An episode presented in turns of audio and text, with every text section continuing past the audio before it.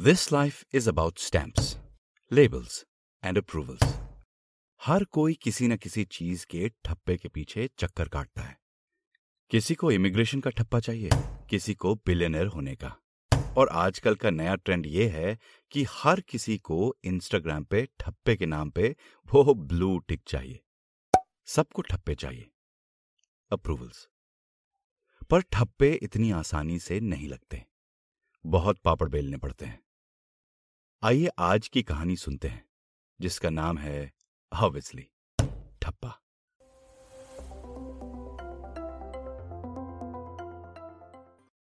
दो हज़ार आठ भी एक बहुत ही कठिन साल था, पूरी दुनिया के लिए। पेंडेमिक तो नहीं था, पर उससे कम हाहाकार नहीं मची थी। किसी की नौकरी गई, किसी का धंधा, किसी का परिवार, किसी की जान। अमेरिका के पूंजीवाद की इमारत ढही तो सामूहिक निषेध में पूरे विश्व में सुनामी पहुँची और तबाही मचाई। पर नेहा के लिए नहीं। दो साल पहले 2006 में नेहा की आज तक चैनल में नौकरी लगी थी। नेहा हमेशा से ही एक अच्छी वक्ता रही थी। स्कूल और कॉलेज की डिबेट टीम में सबसे आगे। यूनिवर्सिटी के धरना प्रदर्शन में भी सबसे आगे। यहाँ तक कि दिल्ली के पंजाबी बाग की मिस धाकड़ का खिताब भी नेहा को ही मिलता था हर साल। तो आज तक में जॉब मिली तो किसी को अचरज नहीं हुआ। ये तो होना ही था। पर जैसे इंडिया में हर किसी की अकम्पलिशमेंट पे एक और उपलब्धि का एडिशन मांगा जाता है जस्ट टू बी श्योर कि फ़र्स्ट उपलब्धि कहीं फ्लूक तो नहीं, नेहा से भी मांगा गया। मुकुल को वो एक इवेंट में मिली थी। मुकुल आईटी में काम करता था। पेरेंट्स ने कहा, बेटा, लव अरेंज कुछ भी मैरिज कर लो। नेहा ने कर ली। नेहा खुशी थी। This was the natural progression of life Mukul और नेहा ने घर लिया। वेलकम द बेबी और enjoyed the perks of living in the same city they grew up in building their lives फिर मुकुल को एक बहुत बड़ी टेक कंपनी जिसका ऑफ़िस वॉल स्ट्रीट पे था, में एक्टिंग सीटीओ की नौकरी का ऑफ़र आया। बड़ा डिसीज़न था जी। अपनी अच्छी खासी चल रही लाइफ को यहीं दिल्ली में बचाए रखना या फिर हौसलों की उड़ान भरना और उड़ जाना, एक नए भविष्य की ओर। इंडिया में ऐसे फैसले अक्सर चाय पे लिए जाते हैं, और अगर छत हो तो छत पर चाय पर। वहाँ हवा अच्छी बहती है, फैसले टेंशन फ्री होकर ले लिए जाते हैं। दोनों ने एक शाम ऐसे ही चाय की चुस्कियों के बीच फैसला लिया कि मुकुल पहले जाएगा। वहाँ कुछ महीनों में सब प्रबंध कर लेगा, फिर आद्या और नेहा को बुलाया जाएगा। और जैसी यहाँ लाइफ थी कुछ कुछ वैसी वहाँ बसाई जाएगी। चाय खत्म होते होते डेट्स, रोल्स, फाइनेंसेस और दोनों सेट्स ऑफ़ पेरेंट्स की सहमति भी प्लान कर ली गई। दिसंबर 2007 में मुकुल चला गया। उसका एच वन बी वीज़ा, जो वर्क वीज़ा होता है, जल्द ही अप्रूव हो गया। नेहा आज तक में काम करती रही। उसे फेब्रवरी 2008 तक प्रमोशन भी मिल गया। वो टीवी पे एज एन एंकर आने ही वाली थी कि मुकुल का बुलावा आ गया। तब फेसबुक इतना पॉपुलर नहीं था। एक और गूगल की सर्विस थी ऑर्कुट उस पर नेहा रात रात को एच फोर यानी डिपेंडेंट स्पाउस वीज़ा के बारे में ग्रुप्स ढूंढती थी। रात को इसलिए नहीं कि दिन भर काम रहता था, पर इसलिए कि तब रात को ही इंडिया में इंटरनेट की स्पीड ज़्यादा होती थी। उसे ज़्यादा कुछ इन्फॉर्मेशन नहीं मिली। ना ही ऐसे लोग मिले जो उसकी सिचुएशन में थे। उसने सोचा, वहीं जाकर देख लेंगे। देसी तो हर जगह होते हैं। जैसे इंडिया में किसी के घर का पता पूछते हैं, वहाँ भी पूछ लेंगे। फिर उसका वीज़ा भी लग गया। 28 मई 2008 की फ़्लाइट ए ई सिक्स में बैठते ही सब पुराना यादों के संदूक में छुपा दिया गया। और नई मेमोरीज बनाने के लिए नए मेमोरी बैग्स खरीद लिए गए। आगे क्या होने वाला था? किसी को अनुमान नहीं था। किसी को अनुमान होता भी नहीं है। जब नेहा और आद्या न्यूयॉर्क एयरपोर्ट पहुँचे तो उन्हें बिल्कुल भी नहीं लगा कि वो यूएस में हैं। सब जगह देसी। आने वाले, जाने वाले एयरपोर्ट वर्कर्स दुकानदार, बस इतना अंतर था कि सब साफ़ सुथरा था। दिल्ली जैसा नहीं। और उसे ऐसा लगा कि चिंगम से गुब्बारा फुलाया और वो वहाँ आते आते फुस हो गया। क्योंकि उस दिन बुधवार था तो मुकुल उन्हें लेने नहीं आ पाया था। टैक्सी भिजवाई थी। तब ऊबर का चलन नहीं था। टैक्सी वाले अंकल भी देसी थे। भिवानी से। उनके घर एडिसन पहुँचते पहुँचते टैक्सी वाले अंकल ने नेहा को हर देसी ग्रोसरी स्टोर का नाम, पता, उनके रेट्स अरहर की दाल कहाँ सस्ती मिलती है? आम लेने हो तो कहाँ जाओ? देसी टीवी चैनल कहाँ से लेना है? साड़ियाँ कहाँ मिलती हैं से लेकर? पान कहाँ खाना है? ये सब बता दिया था। इन्फॉर्मेशन अच्छी थी, पर अमेरिका आकर भी परचून का हिसाब लेना पड़े तो फिर वो विदेश कैसा? भाई, यहाँ तो सब ऑटोमेटेड होना चाहिए ना। नेहा को मलाल भी हो रहा था, पर मुकुल को मिलने की खुशी भी थी। वो सब सुनती गई। अब यहाँ ये बताने की ज़रूरत नहीं कि नेहा सेटल कैसे हुई। जैसे सब इमिग्रेंट्स होते हैं, वैसे ही हौसले से, हिम्मत से, जुझारूपन से, जुगाड़ से और रेजिलियंस से। और हाँ फेलो इमिग्रेंट्स की मदद से।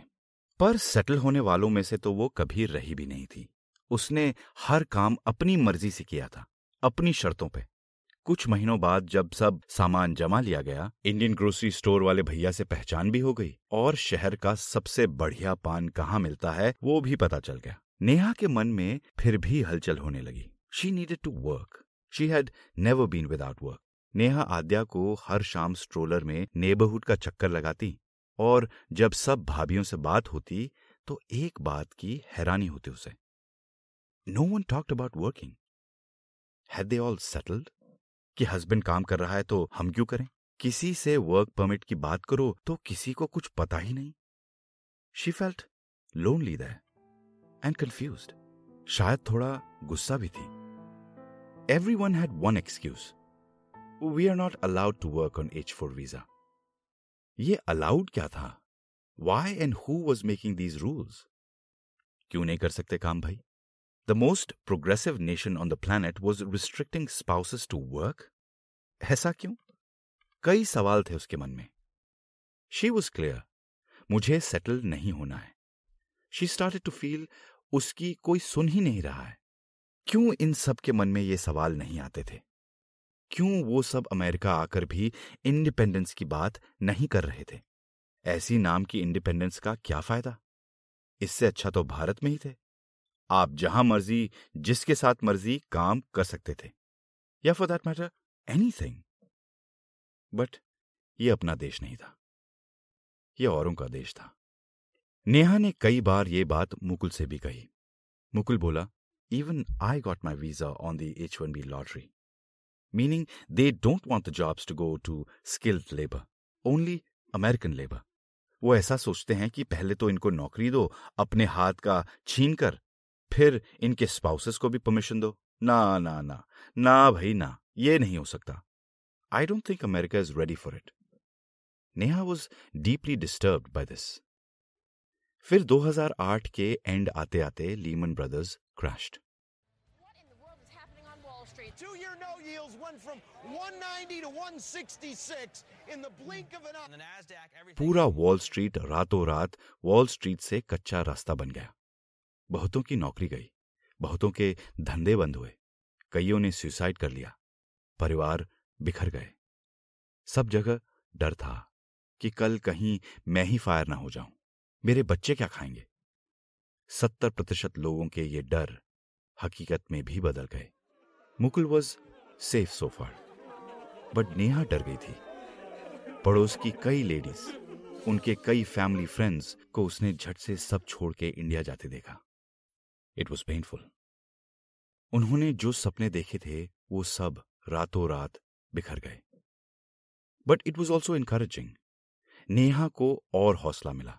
कि ये रूल तो बदलना ही पड़ेगा।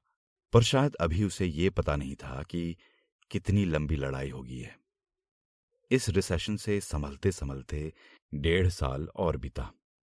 आद्या भी अब बड़ी हो गई थी।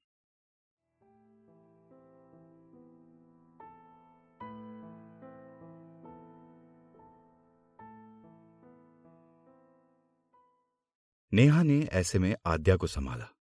मुकुल को सपोर्ट किया। और कर भी क्या सकती थी। दीज वो स्कैरी टाइम्स उनके छोटी छोटी बात पे झगड़े भी होने लगे जो लाजमी थे क्योंकि सब डरे हुए थे। कल का किसी को पता नहीं था। पर उसे काम करना था ये उसके मन से बात कभी नहीं गई। Things settled a bit in 2010, जब थोड़ा बहुत स्थिति काबू में आई ओबामा जी के आने से Neha went for a job hunt again कि शायद कोई दे दे नौकरी। और गैस स्टेशन की नौकरी बिना परमिट के वो करना नहीं चाहती थी। वो आज तक की एंकर रह चुकी थी। उसे कुछ वैसा ही करना था। एडिसन स्टेशन जो अमूमन दिल्ली के पालिका बाज़ार जैसा दिखता था, जहाँ से नेहा ट्रेन लेती थी जॉब हंट को निकलने के लिए। एकाएक सुनसान दिखने लगा। नेहा को पहले तो झिझक हुई, पर वो अब महीनों घर में बंद रहने के बाद बाहर निकलना चाहती थी।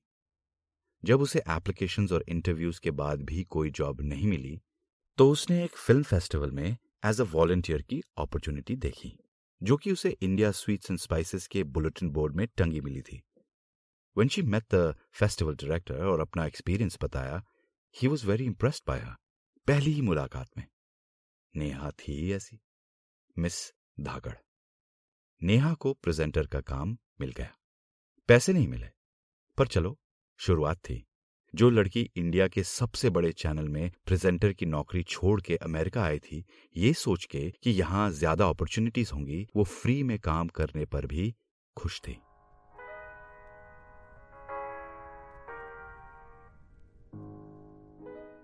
काम की अहमियत और फ्रीडम की सुगंध, ये उसे उस दिन थोड़ी थोड़ी महसूस करने मिली। फेस्टिवल के दूसरे दिन उसकी मुलाकात एक बहुत ही शांत सी बैठी डॉक्यूमेंट्री फ़िल्म मेकर से हुई, मेघना and they hit it of instantly Neha ने मेघना को उसकी कहानी बताई एंड द फ़र्स्ट थिंग मेघना said was let's do a documentary about this together Neha के अंदर एच फोर को लेके जो जो इच्छाएँ थी, जो जॉब सर्च के बोझ तले दब गई थी, वो सारी वापस आ गईं। मेघना और नेहा ने फिर से फेसबुक जो कि अब बहुत ज़्यादा पॉपुलर हो गया था, में सर्च करना शुरू किया। कई सारे ग्रुप्स मिले, जो इस बात को लेकर चर्चा कर रहे थे। और पिछले इन तीन सालों में लोग सही सवाल भी पूछ रहे थे। नेहा रीच्ड आउट उसे बहुत सपोर्ट भी मिला। ऐसे डिस्कशंस के बाद एक लोकल टीवी चैनल ने नेहा, मेघना कुछ लोकल अधिकारी और अन्य महिलाओं को एक पैनल डिस्कशन के लिए आमंत्रण दिया। लेकिन नेहा को लोगों के सामने बोलने की आदत ही नहीं रही थी। वो पैनल डिस्कशन में जाते ही फ्रीज हो गई। पर जब उसे लगा कि ये उसके बारे में नहीं, बल्कि उन सब के बारे में है, जो उसके ही जैसे फंसे हैं और अपनी घुटन किसी और को बता भी नहीं पा रहे हैं तो वो बोल पड़ी। एवरी वन क्लैप्ड उस पैनल डिस्कशन के बाद नेहा जैसे एक जाना पहचाना नाम हो गई। बहुत सारे लोग उसे मिलने, बात करने और इस मुद्दे को आगे बढ़ाने में सहयोग देने की बात करने लगे। नेहा ने इस लहर का फ़ायदा उठाया। उसने बहुत सारे लोगों को इकट्ठा करके हर प्रांत में से सिग्नेचर्स इकट्ठा किए और एक पिटिशन तैयार की। पिटिशन ये थी कि एच फोर वीज़ा पर आए सभी स्पाउसेस को काम करने देना चाहिए। कि स्पाउसेस भी अपने एच वन पे आए पतियों की तरह स्किल्ड थी। उतनी ही या उनसे भी ज़्यादा पढ़ी लिखी और मेहनत करना तो हर इंडियन को आता ही था। तो फिर ये पाबंदी क्यों? स्पाउसेस अधिकतर महिलाएँ थी, पर जो पुरुष भी इस दुविधा में थे, उन्होंने भी अपने अपने सिग्नेचर्स भेजे। कुछ लोग तो मिलने भी आए फिर वॉशिंगटन डीसी यानी अमेरिका की राजधानी में ले जाकर इस पिटिशन को इमिग्रेशन कार्यालय के सामने रखने का भी प्रोग्राम बना दिया गया। वो दिन ही अलग था। ऐसे तो वॉशिंगटन डीसी में हर सरकारी बिल्डिंग पर अमेरिकी झंडा लहराता है।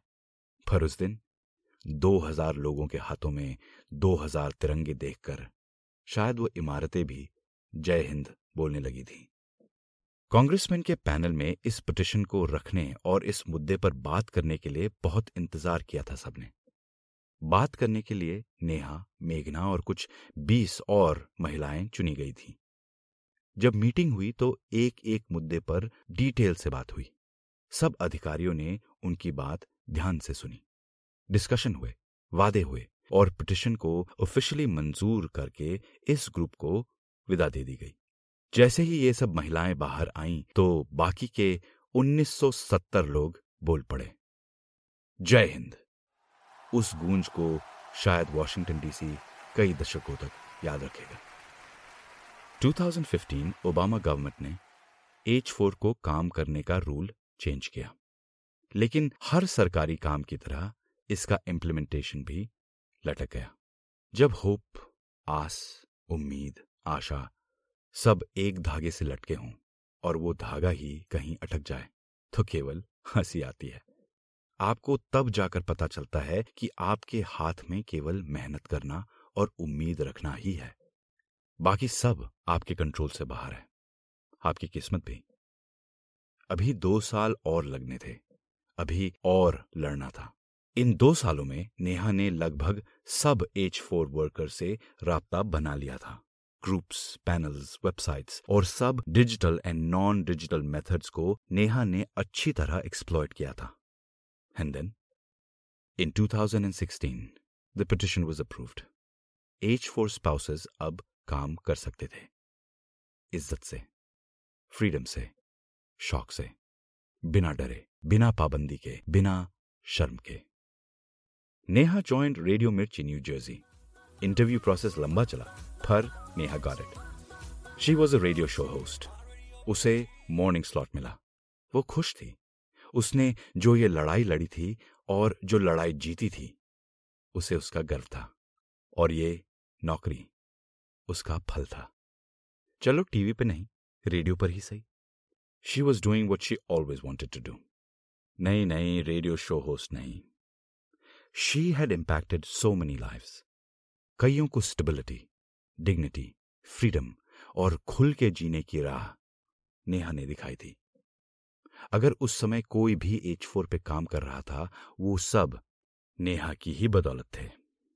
नेहा को सब जानते थे। Neha was the pioneer she was the crusader she was the first first to raise her voice first to show concern first to fight और फिर?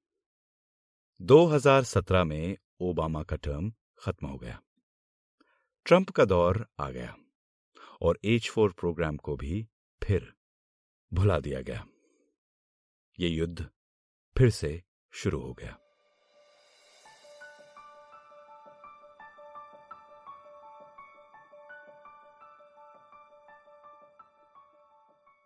Neha now works in a law office, and she's still fighting.